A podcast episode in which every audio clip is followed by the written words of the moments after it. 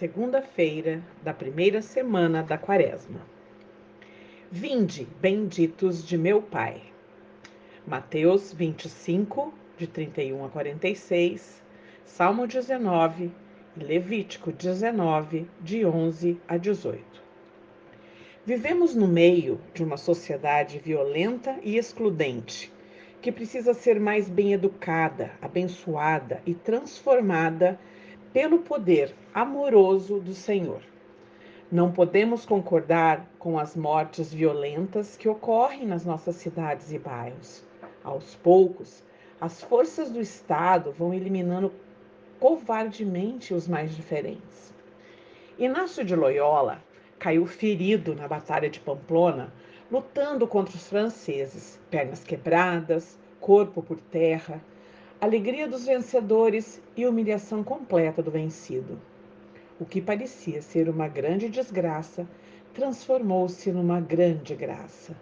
Ou, como diz a fé do nosso povo, Deus escreve certo por linhas tortas.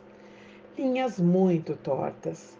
Como mudar nossas desventuras e infortúnios em momentos melhores e abençoados?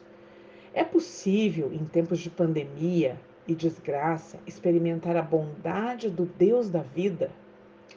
Quantos morreram pela Covid-19 ou ficaram com sequelas físicas ou psicológicas? Senhor, que eu te encontre nos mistérios mais estranhos da minha vida. É a graça que agora, humildemente, você pode pedir. Maria Eduarda, um nome fictício, é uma senhora distinta e trabalhadora o marido, pessoa carinhosa e bem-sucedida, sofreu um acidente de trabalho na empresa que dirigia e faleceu. Logo vieram os pêsames nas redes sociais e presencialmente até se realizou a missa de sétimo dia, seguindo os protocolos de distância e proteção indicados pelo governo. O que vai acontecer agora com a dona Maria Eduarda? Será que Deus fará maravilhas nela e com ela? O tempo dirá. O tempo foi pródigo com Inácio de Loyola, pois após um longo período de convalescência, o seu coração foi mudado. Não só a própria família percebia a transformação interior, mas também as pessoas de fora notavam a diferença. Inácio estava mais atencioso, paciente e generoso com todos.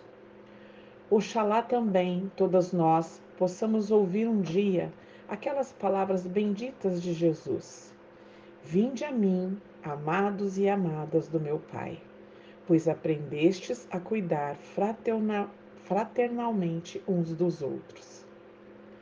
Leia com fé Mateus 25, de 31 a 46.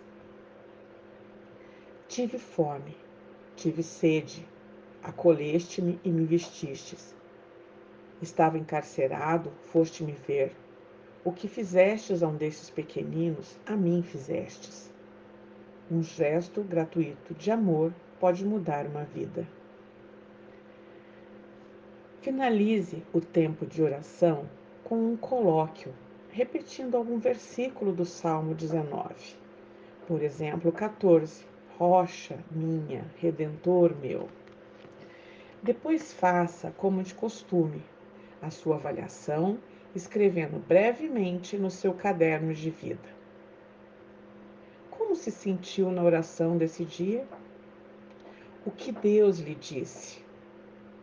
Alguma dificuldade encontrada?